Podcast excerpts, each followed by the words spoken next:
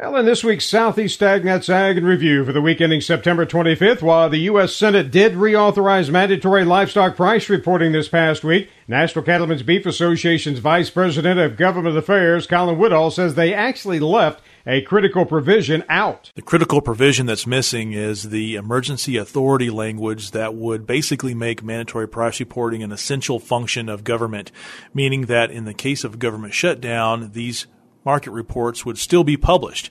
When you go back to 2013, the last government shutdown we had during that entire time frame, we didn't have any market access reports. And so unfortunately, not only did you have a tool not available for producers to use in making marketing decisions, but it also had an impact on everything from uh, calculating different uh, contracts the CME to a lot of the uh, the branded programs and the contracts associated with them as well. So it had a, a ripple effect throughout all the beef marketing chain. Woodall says price reporting is a necessity. Price reporting is a necessity to allow that transparency needed to make sure that cattle producers know what the market's about, know what's going on, what the value of their cattle are, and to be able to make the decisions that are best for them.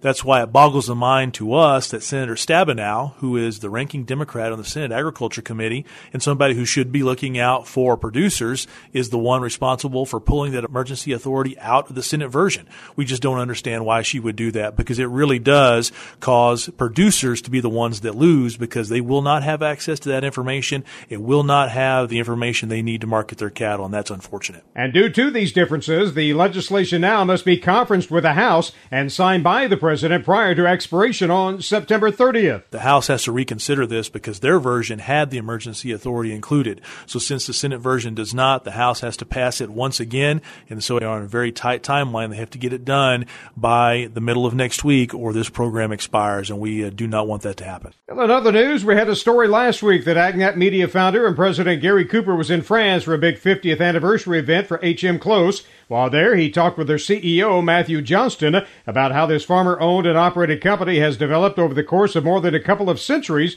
to grow and become a global leader in specialty crop and vegetable seed research and production. You all, when you're in product development, you involve your farmers. I've spoken to some farmers that use your seed and work with you guys to develop those new products but consumers are your focus. So your customers and their ultimate customers, you're even into taste and aroma and, and the various things that consumers want. Tell us how all that ties together. Well, we consider that our job and our and, and our paycheck comes from the farmers that we serve. And uh, our job is to build products that will enable them to be successful with their customers. And their customers are those retailers and, and marketers of produce whose ultimate user of the product is a consumer. So if, if we don't take a strong consideration of what the consumer wants in a tomato or pepper or melon, uh, then we're not serving our farmer customer. And so we, we have an obligation and a duty and a, and a requirement uh, to help them understand uh, what can be done through plant breeding and product development to allow them products and varieties that they can produce on their farms and their conditions and their uh, horticultural practices that will enable them to serve their customer. Now, more of Johnston's comments can be found on our website, southeastagnet.com.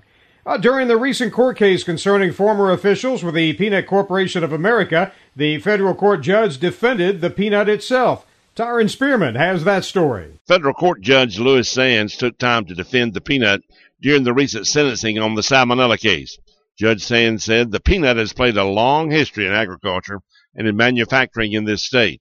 He said modern agriculture reminds us when King Cotton ended its reign because of the boll weevil, and peanuts saved southern agriculture.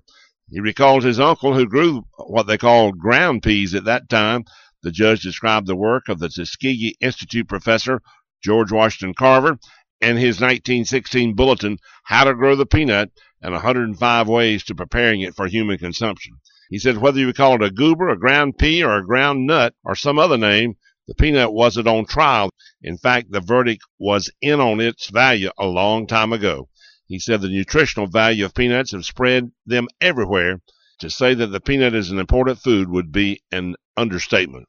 I'm Tyron Spearman for Southeast AgNet. And in light of the recent sentencing of those former Peanut Corporation of America officials for their involvement in that 2009 salmonella outbreak, it's kind of nice to be reminded that something good did come from all of that. Brianna Bullard has that story. The Peanut Proud Festival started as a simple way to show everyone that Blakely is still proud of their booming peanut industry, despite the bad publicity of one peanut company. Lee Jean Manry of Birdsong Peanuts was the heart and soul behind the first Peanut Proud Festival, which drew almost 2,000 people. She sat down with us and talked about how the idea for Peanut Proud came about. We at Birdsong could not just sit back and be in the middle of that because, you know, our facility was in Blakely. Lee Jean said originally they were just going to hand out peanut butter and jelly sandwiches on the square, but the idea quickly grew into more of an expo.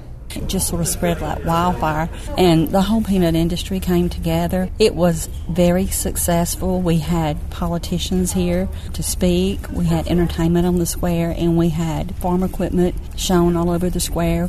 We really didn't have vendors or anything like that. We had a few fun things for the kids, but families came out in support of the crisis that we had in the industry and in our community. We saw a change after that, after a period of time we saw things slowly start to improve and get better. So from that, we had the second Peanut Proud, a celebration. And from that, we just couldn't stop. So every year we had a celebration to celebrate the peanut and what it means to our economy because out of something bad, now we had something very good. For Southeast AgNet, I'm Brianna Bullard. And to wrap up this week's podcast, Everett Griner talks about the citrus industry and how it's being affected. I use uh, simple abbreviations because I can't pronounce the words HLB or ACP. Now, if you live in Florida, California, Arizona, or Texas, you know these are terms that define the disease problem that's destroying the American citrus industry. We'll conquer it someday, but it's hurting right now. Florida has lost more than any other state, but it's hurting all of them.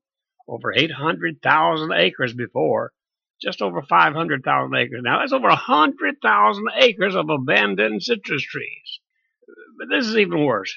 Maybe 15,000 jobs gone forever. But the citrus industry is not dead.